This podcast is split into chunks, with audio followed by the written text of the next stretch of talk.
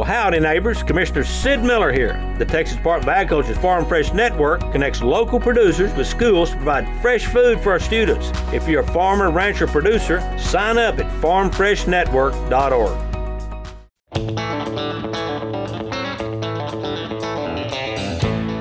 I'm Tim Akers with Akers Cattle from Iola, Texas. You're listening to latest news in Texas agriculture on Texas Ag Today.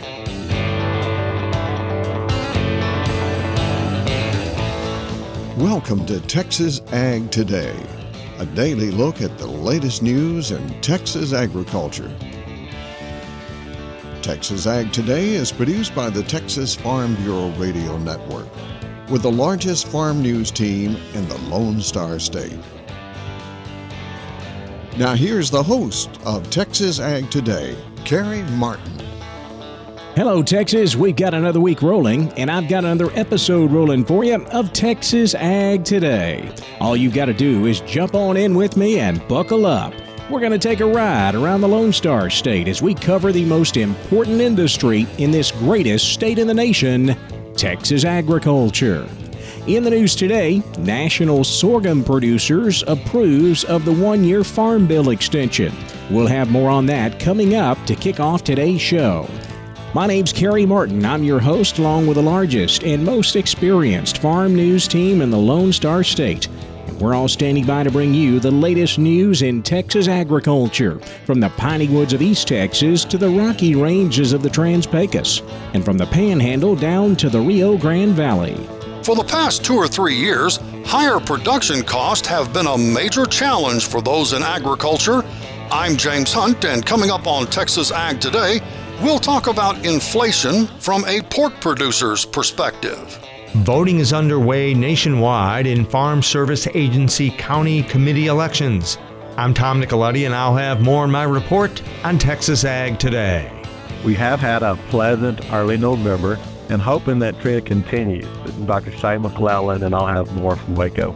We'll have those stories plus Texas wildlife news and a complete look at the markets all coming up. National Sorghum Producers approves of the one year Farm Bill extension being worked on in Washington. Tim Lust is the CEO of the group based out of Lubbock. It's where we were at in the process. It's the next logical step, and, and now we got to keep going. I don't think anybody wants to stay where we are. They want to get a new bill and, and want to make improvements to it. Uh, but there were just a lot of practical challenges. Um, obviously, agriculture has not been alone in some of these challenges. Been a lot of challenges with getting anything passed uh, this this year. So we'll continue to, to jump in and see where it goes next spring. It is an election year next year, so uh, that will add its own dynamic and its own challenges, particularly as we get further into the summer and fall uh, there. But uh, it's something I think that uh, this will give give the committees time to, to get the products ready and uh, hopefully be able to get out and uh, get through the process in here in 24. Lust says the sorghum industry will continue to work with other commodity groups to strengthen the farm safety net to help farmers deal with rising input costs. It has been another tough year for Texas peanut growers. According to the Texas A&M AgriLife Extension Service, back-to-back seasons of drought have weighed on farmers. Those who were able to keep their crop irrigated through the drought were able to maintain and produce average yields per acre, but those farmers who could not irrigate and keep up with moisture demands suffered another rough season. AgriLife reports 13 to 14,000 acres of the 230,000 acres of peanuts planted in Texas this year were lost to drought. AgriLife reports the rains that many areas received in May and June delayed peanut planting this year, and the drought delayed crop progress, which delayed peanut harvest. For the Texas Farm Bureau Radio Network, I'm Jessica Domel. Texas has another case of highly pathogenic avian influenza. The Texas Animal Health Commission received confirmation of HPAI in a backyard, non commercial, non poultry flock in Ellis County. The National Veterinary Service Laboratory confirmed the detection on November 14th. The mixed flock of various waterfowl, chickens, and turkeys was experiencing death loss and sick birds. The premises is under quarantine at this time, while the Texas Animal Health Commission is working closely with federal animal health officials on a joint response. With recent detections in Texas wild waterfowl and an uptick in bird flu cases across the country, strong biosecurity practices should be put in place for both commercial and backyard flocks. Higher production costs have been a major challenge for production agriculture. James Hunt takes a look at how it's affecting the Texas pork industry. I had the opportunity recently to visit with the executive director of the Texas Pork Producers Association, Colby Ferguson. We talked about the current state of economics for the pork business, and Ferguson says for our pork farms in the Texas Panhandle, just like for so many other businesses across the country, inflation has been a major challenge. Anytime your cost of doing business goes up, you either need to be more efficient at doing it or you need to raise your prices. Well, when you're in a commodity agricultural business like we are in, in the, the swine industry, you can't just jack up the price of pork in the grocery store. It just won't work because people won't buy it. So you have to become more efficient. You have to find ways to raise the pork in a less expensive way so you don't have to jack the prices up in the grocery store. And so if you look at the amount of inflation that happened in agriculture and compared it to the increase in the price at the retail market, they don't correlate at all. One's like 41% increase in production cost, but only about a 16 to 18% increase in retail cost. So somebody had to eat that cost along the way. And unfortunately, a lot of our producers have done that. When it comes to the inflationary pressure that pork producers face, feed costs have been a big issue. But Ferguson says there appears to be some light at the end of the tunnel. We see the price of corn and soybeans in 2024. The futures are coming down, which in turn means the price of feed is going to come down to feed these animals, which reduces our cost and gives us more of a margin. Once again, that was Colby Ferguson with the Texas Pork Producers Association. I'm James Hunt on the Texas Farm Bureau Radio Network. Voting is underway across Texas in the Farm Service Agency's county committee elections. Tom Nicoletti has that story. The annual election cycle for the U.S. Department of Agriculture's Farm Service Agency county committees has started. The elections here in Texas and nationwide take place through December 4th. Here is FSA Administrator Zach Ducheneaux. The FSA is unique in all of the federal government in that it does have producer based county committees to help with the delivery and implementation of the policy decisions that are made within the 52 programs in the Farm Service Agency. 7,700 producers serve on more than 2,200 county Farm Service Agency committees across the United States. County committees are comprised from 3 to 11 elected members from their local administrative areas, and each member will serve a three year term. County committees are local ag producers who help ensure fair and equitable administration of FSA programs in their county or their multi county jurisdiction. And they're under the general supervision of the appointed state committee, and they really serve as the eyes and ears of the producers who elected them. FSA County Committee members are involved heavily in the decision making process this at the local level. They are the supervisor, in fact, of the county executive director. So they'll weigh heavily in the decisions that are made with regard to selection of new CEDs. That is Farm Service Agency Administrator Zach Ducheneaux. Elected county committee members will be sworn into office on January 1st, 2024. For more information about Farm Service Agency county committees or the county committee nomination and election process, go to USDA's website at fsa.usda.gov/elections. Also, you can stop by your FSA local county office. I'm Tom Nicoletti with the Texas Farm Bureau Radio Network. November has been a pleasant month so far in Central Texas. Dr. Shane McClellan has this update from Waco. After the last few years of extreme either dust or mud, and really no in between for our Central Texas weather, our early November weather has been nice. Cooler weather with some scattered showers and just moisture in general. Those Friday night football games have been cool and wet. That's a nice change after the heat and long dry spell that we endured this year. Rainfall amounts have varied across our region, but everyone has got at least one good soaking rain uh, Bosque County to our east. Did have some flood type rains that helped provide enough recharge water to even fill Lake Waco. Uh, it went from 54% full to 100% full just in a couple of days. I still have cracks in the ground in my pasture. Those recent rains have helped ryegrass and oats germinate and grow. These livestock grazing forages will need another rain soon to promote growth. It's going to take more soaking rains to replenish our deep soil moisture that we will need to get through our, our really hot, extreme, dry summer months. Um, but we are much better off than we were 30 days ago. Still hearing a few reports of isolated armyworm outbreaks. These cooler temperatures and wet weather should keep those populations down below an economic threshold. But all it's going to take is a little bit of sunshine and some nice weather, and those populations can explode. So it is important that producers be on the lookout for armyworms if our weather does become nice. We have had three light frost events in our area. Two of them were back to back, and the second one really set back our warm season forages depending on your elevation, protection from the wind, the variety of the forage, even growth stage. Some forages were burned back harder than others from the cold, freezing temperatures. Wheat for grain harvest will go into the ground soon as our soils dry up enough really to just to let equipment into the fields. There will be a push to get seed in the ground. So I hope everyone will be cautious out there on the byways and highways as our farmers are moving equipment, filling boxes, moving seed. Um, and that'll probably continue until we get done. And it might be as, as late as early December. This is Dr. Shane McClellan from Waco with Texas Ag Today. The Texas Parks and Wildlife Department has confirmed a case of chronic wasting disease in East Texas. I'm Jessica Domel, and I'll have more coming up on Texas Ag Today. And a lot of interesting research has been done on microbes in the equine intestine. Veterinarian Dr. Bob Judd has more on that coming up next, right here on Texas Ag Today.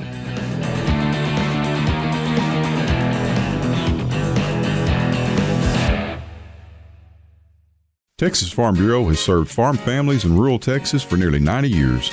We're pleased to offer new affordable health care coverage choices for all Texans through Texas Farm Bureau health plans. You do not need to be a member to inquire and apply. Plans are available anytime. There is no open enrollment period. Our United Healthcare Choice Plus network of providers is one of the largest available. For more information about the different plans, how to apply, or to get a quote for you, your family, or your small business, visit tfbhealth.com. Well, howdy, neighbors. Commissioner Sid Miller here. The Texas Department of Agriculture's Farm Fresh Network connects local producers with schools to provide fresh food for our students. If you're a farmer, rancher, producer, sign up at farmfreshnetwork.org. We're keeping you informed on everything happening in Texas agriculture on Texas Ag Today. A lot of interesting research has been done on microbes in the equine intestine. Dr. Bob Judd has more on that research. Marcio Costa with the University of Montreal indicates in the horse publication that there are hundreds of trillions of microbes that play a role in your horse's health. Cornell researchers first studied the microbiome of the equine stomach in 2012 and found it differs from one horse to another. Also, different regions of the GI tract had different combinations of microorganisms depending on the location. Disruptions in the healthy microbiome might affect pH levels, and how the digestive system breaks down plants and changes in the microbiome may even lead to colic. The researchers even found small but specific changes in the gut microbiomes of horses with asthma, especially when switching between dry hay and pasture. But this does not mean that this is causing the disease. Rather, it indicates lung inflammation affects other body parts and is part of the gut lung axis. The gut microbiota might also affect other body parts, including mental processes such as learning and behavior. And Costa indicates there is constant communication between the gut and the brain. This could be a reason horses and donkeys produce loose feces when they are stressed. And researchers are already looking at the link between intestinal biome of people and depression, anxiety, and other mental disorders. Some studies have shown an association between the gut microbiome and behavior in horses. Realize these are only preliminary studies, but it is possible that changing the microbiome of horses, as well as other animals and even people, could contribute to improving physical and mental health. I'm Dr. Bob Judd on the Texas Farm Bureau Radio Network. The Texas Parks and Wildlife Department has confirmed a case of chronic wasting disease in East Texas. Jessica Domel has the details in today's Wildlife Report.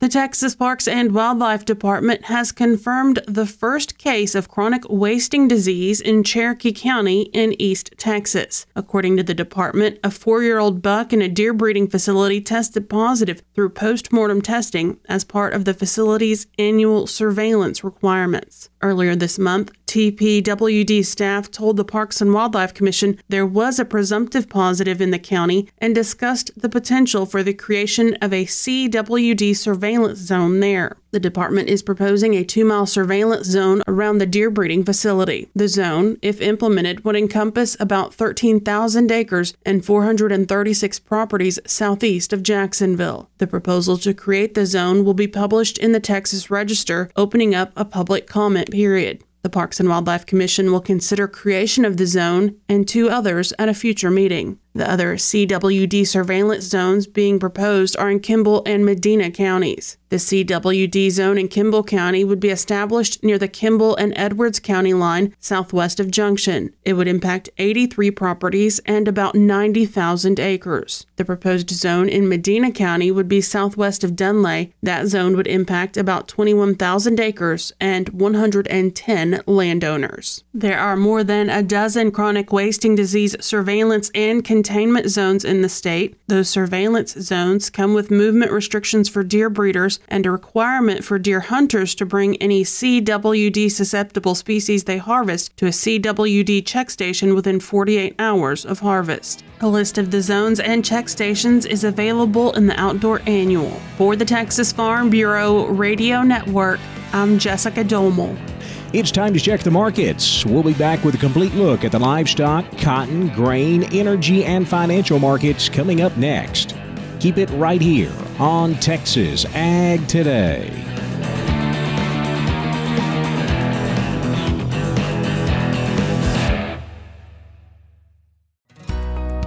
Neighbors. Commissioner Sid Miller here. The Texas Department of Agriculture's Farm Fresh Network connects local producers with schools to provide fresh food for our students. If you're a farmer, rancher, producer, sign up at farmfreshnetwork.org. Texas Farm Bureau has served farm families in rural Texas for nearly 90 years. We're pleased to offer new affordable health care coverage choices for all Texans through Texas Farm Bureau health plans. You do not need to be a member to inquire and apply. Plans are available anytime. There is no open enrollment period. Our United Healthcare Choice Plus network of providers is one of the largest available. For more information about the different plans, how to apply, or to get a quote for you, your family, or your small business, call 833 TX Health or visit 833txhealth.com. We're giving you the market information you need on Texas Ag Today. Live cattle traded lower on Monday. Buyer support over the weekend after Friday's release of the Cattle on Feed report led to active trade and market shifts early in the morning on Monday, but those early gains did not hold. December live cattle down 27 cents to 175.47. February live cattle down 15 cents to 176.65. April live cattle up 30 cents to 178.72. Feeder cattle traded mostly higher Monday due to that cattle on feed report. The report released Friday showed lower than expected cattle placements. November feeder cattle down 73 cents to 228.64. January feeder cattle up $1.35 to 229.85. March feeder cattle up $1.32 to 232.30. Boxed beef was higher, choice up $2.28 to $296.15. Select up $1.77 to $272.41. Now let's check those livestock auctions. We're walking the pens with Larry Marble. My friend Klein Spear from Southwest Livestock Exchange Uvalde sells sheep and goats on Tuesday, cattle on Thursday. Klein, how did your last sale before the Thanksgiving holiday turn out? Went well, Larry. We had 376 head today, a little lighter, kind of as expected with the rain around. Uh, overall, the Packer cow bull market was pretty much steady. The good yearlings I thought were steady. The lighter calves probably four to six dollars better on them. Uh, lots of demand out there today. Pretty active market. Choice steers $1.70 to 235. Lightweights 210 to 290. Choice heifers $1.95 to 225. Those lightweights $1.95 to 270. Crossbred steers $1.75 to 230. Those lightweights $1.95 to 270. Crossbred heifers $1.75 to 220. Those lightweights $1.80 to 260. Stocker cows dollar to $1.40. Those Packer bulls dollar to $1.14. Breaker cows 90 to $1.07. Cutters and canners 78 to 88. Those Shelly cows 30 to 55. I Had kind of some plain pairs today, thousand to fourteen hundred on them, and the bred cows thousand to fifteen hundred. Good. What do we know for next week? We'll be closed next week. No sheep and goat sale, no cattle sale. We'll be back that following Tuesday. Um, we will have somebody on call if you get something caught during that week and need somewhere to bring it and bring them on in. We'll have uh, feed and water and everything here, and we'll be glad to take them and keep them till the next sale if you uh, get some worked while maybe got a little help in town. Good. Tell everybody how to get a hold of you. Call us the office 830-278-5621 or my cell phone 830-591-3241. We appreciate it. Thank you. Thank you, Larry. And Texas neighbor, thank you too for listening to Walking the Pens here on the Texas Farm Bureau Radio Network. That was Klein Spear, Southwest Livestock Uvalde. I'm Larry Marble from the Texas Farm Bureau Radio Network, and you're our neighbor. Neighbor, you're listening to us right this second on Texas Ag Today. Lean hogs were lower Monday on lower cash hog values. December lean hogs down 62 cents to 70.35. February lean hogs down 40 cents to 75.05. Block cheese was unchanged Monday at $1.60. Barrel cheese fell a nickel to $1.51. Dry whey was down 3 quarters of a cent to 40.25 cents. November class 3 milk up 2 cents to 17.15 a hundredweight. December class 3 milk down 23 cents to 16.41 a hundredweight. We saw double digit losses in the cotton market on Monday as traders exit or were adjusting their position for this holiday week. Uh, the market is closed on Thursday for Thanksgiving, and there will be a partial session on Friday, according to DTN. DTN reports that the cotton market was also impacted by news of a new net short position that sent some bullish traders towards the door. December cotton down 95 points to 77.97. March cotton down 26 points to 81.25. May cotton down 23 points to 81.96. Corn traded higher on Monday on export sales that were higher than last year and a lower U.S. dollar. December corn up two and a half to 469 and a half. March corn up two and a quarter to 487 and a half. May corn up one and three quarters to 497 and three quarters. December hard red wheat down seven and a half to 610 and a half. March hard red wheat down seven and a quarter to 620 and a quarter. May hard red wheat down six and a half to 626 and a half. January soybeans were up 27 today to 1367 and a quarter. Analysts say that trade was supported by strength in bean oil futures. December natural gas down 7 cents to 288. January natural gas down 7 cents to 305. Crude oil traded higher today, according to Reuters. That is due to expected supply cuts in OPEC plus production. December crude oil up $1.39 to 77.28. January crude oil up $1.59 to 77.63 a barrel. The Dow up 229 points to 35,176. The S&P 500 up 35 points to 4,549. The Nasdaq up 155 points to 14,280. Well, that wraps up this look at the markets, and that wraps up this edition of Texas Ag Today. We hope you join us next time for the latest news in Texas agriculture. I'm Jessica Domel, and I hope to see you then. Thanks for listening to Texas Ag Today. Be sure to subscribe to our podcast on Apple Podcasts, Google Podcasts, or Spotify. For more Texas Ag news and information, check out our website at texasfarmbureau.org or tfbradio.com. Texas Ag Today is a production of the Texas Farm Bureau Radio Network.